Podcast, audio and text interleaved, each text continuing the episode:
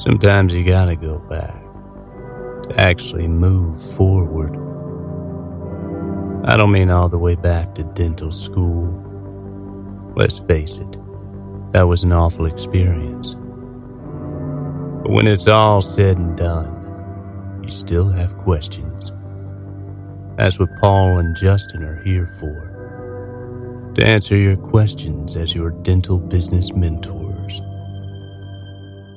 What's up, everybody? This is Dr. Justin. I'm here with Dr. Paul Etchison. What is happening, Paul? Yo, what's up? Paul's full of energy, man, because he's, uh, where are you headed? Aren't you going on vacation somewhere? Tomorrow, I'm going to my daughter's state cheer competition, which I am excited about this. People are like, cheer. I know that's got to suck. No, it's pretty cool. I mean, you're there all day and it's like an hour and a half away, but we're doing that. And then we're going to the Bahamas. Nice. By the time this airs, I will be back from the Bahamas.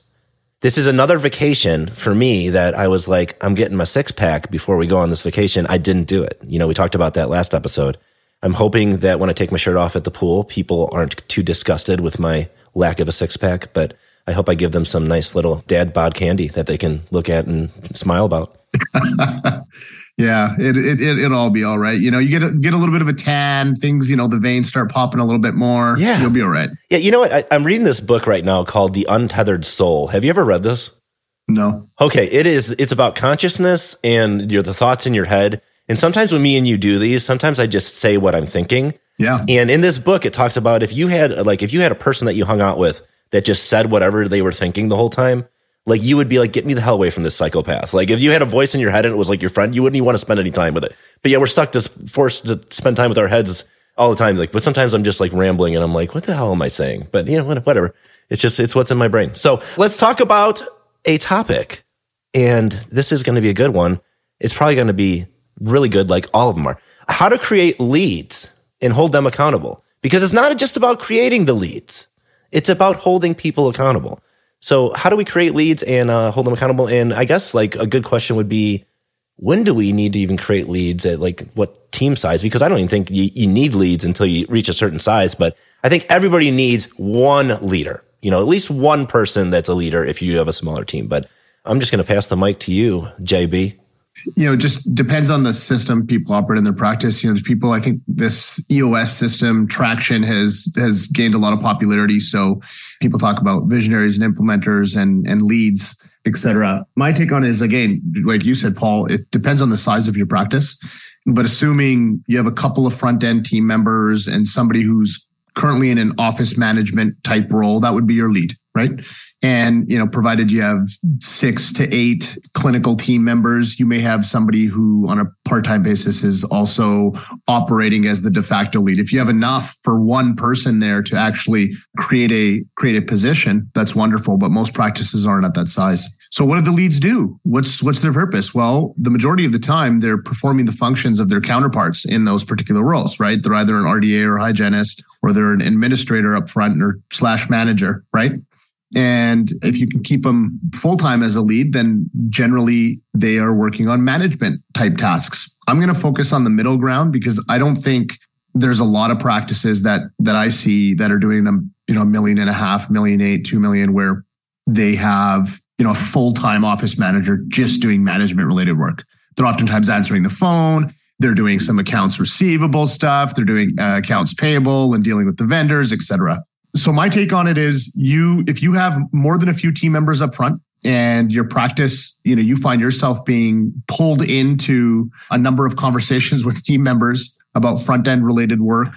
They need help. They need support. Generally, they need somebody up there that's more accountable or somebody who can hold them accountable. So think of your lead as your manager. This person should be responsible for structuring meetings. They should be responsible for training of their team, recruiting new team members, they should be responsible for perhaps even your AR component, depending on the size of your practice. So I don't think folks should get hung up so much on the particular role because when we create these roles, Paul, for example, if I go into a client and this client has a, a practice that's doing a million, you know, dollars a year, and we kind of dig into the the resources they have and what they can afford to do, oftentimes we're like, you don't need anybody else. I think you just need to get more efficient in what you're doing now, right?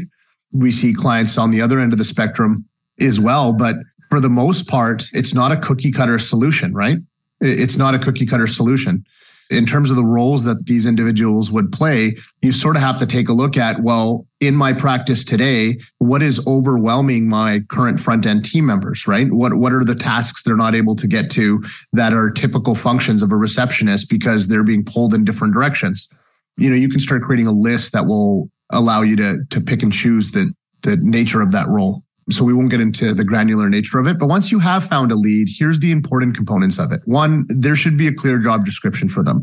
Two, they should have clear roles and responsibilities. Three, there should be consistent meetings between you and your leads in order to understand and keep a pulse on the practice. And here's probably a big one that I have found. We don't have the time to meet with our leads on a regular basis. And and that happens to us even now even with systems in place even with great team members you run into these issues all the time. So i've been recommending that a lot more docs work with coaches so that you can have somebody externally training and leveling up your team member.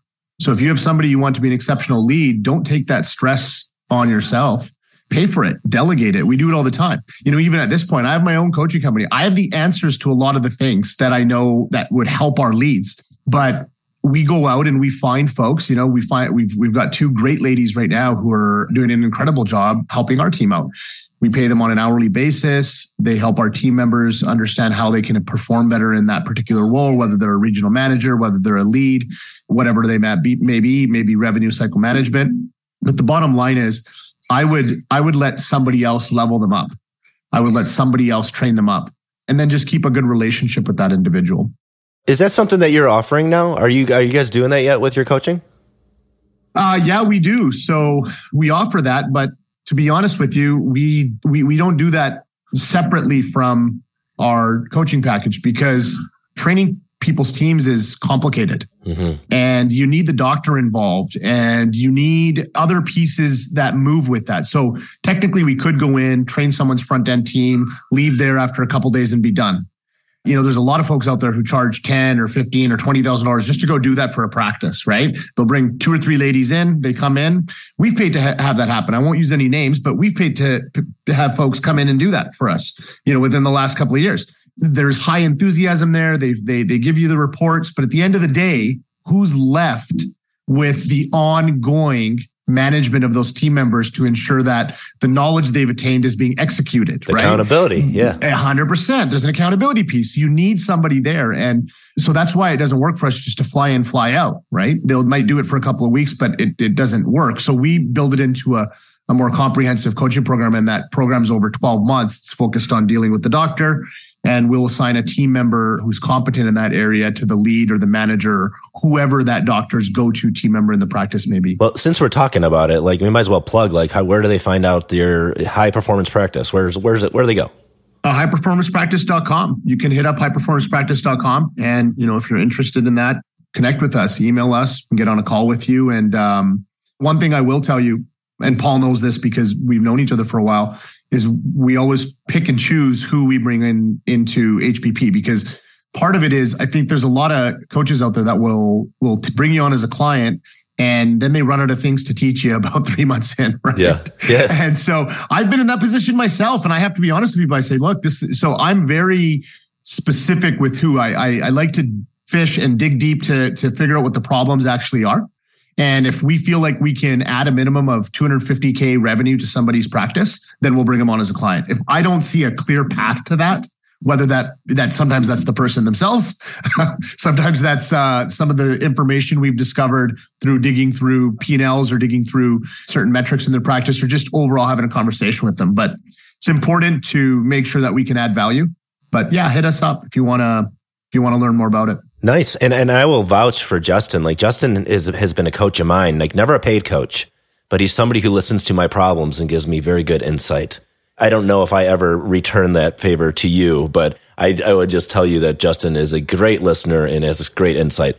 But I, I got a minute and a half to talk about our topic. That was, but you know what? I'm going to go real fast. I'm just going to add a few things about the lead stuff. Is that I think when you have someone in a leadership role, you need to schedule some admin time from them. There's going to be scheduled time that they can work on the things. So if you got a hygiene lead, an assistant lead that's doing clinical, they need scheduled time. If you've got a front desk lead, they need scheduled uninterrupted time as well. You need to schedule this because they need time to work on these things. It can't be like, hey, this is the big goal. I want you to implement this. I want you to work on this when you get in time in between the stuff you're doing because it's just not going to happen. Schedule the time.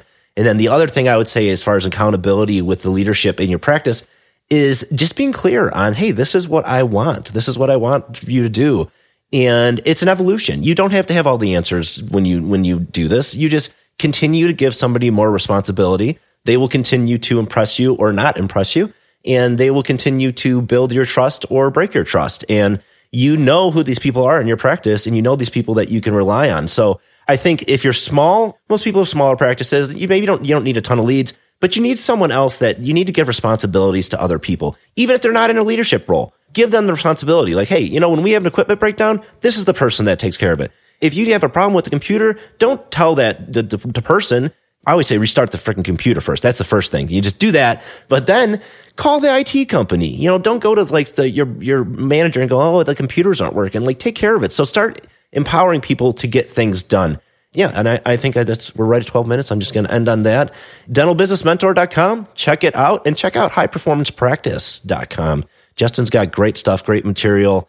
I know he loves doing coaching. I also like doing coaching, but not as much as this guy. I have a limited amount of clients. Like Justin, like really loves it, and I I know some people that have worked with him, and they have all been very happy. So check out his coaching program, and we will talk to you next time.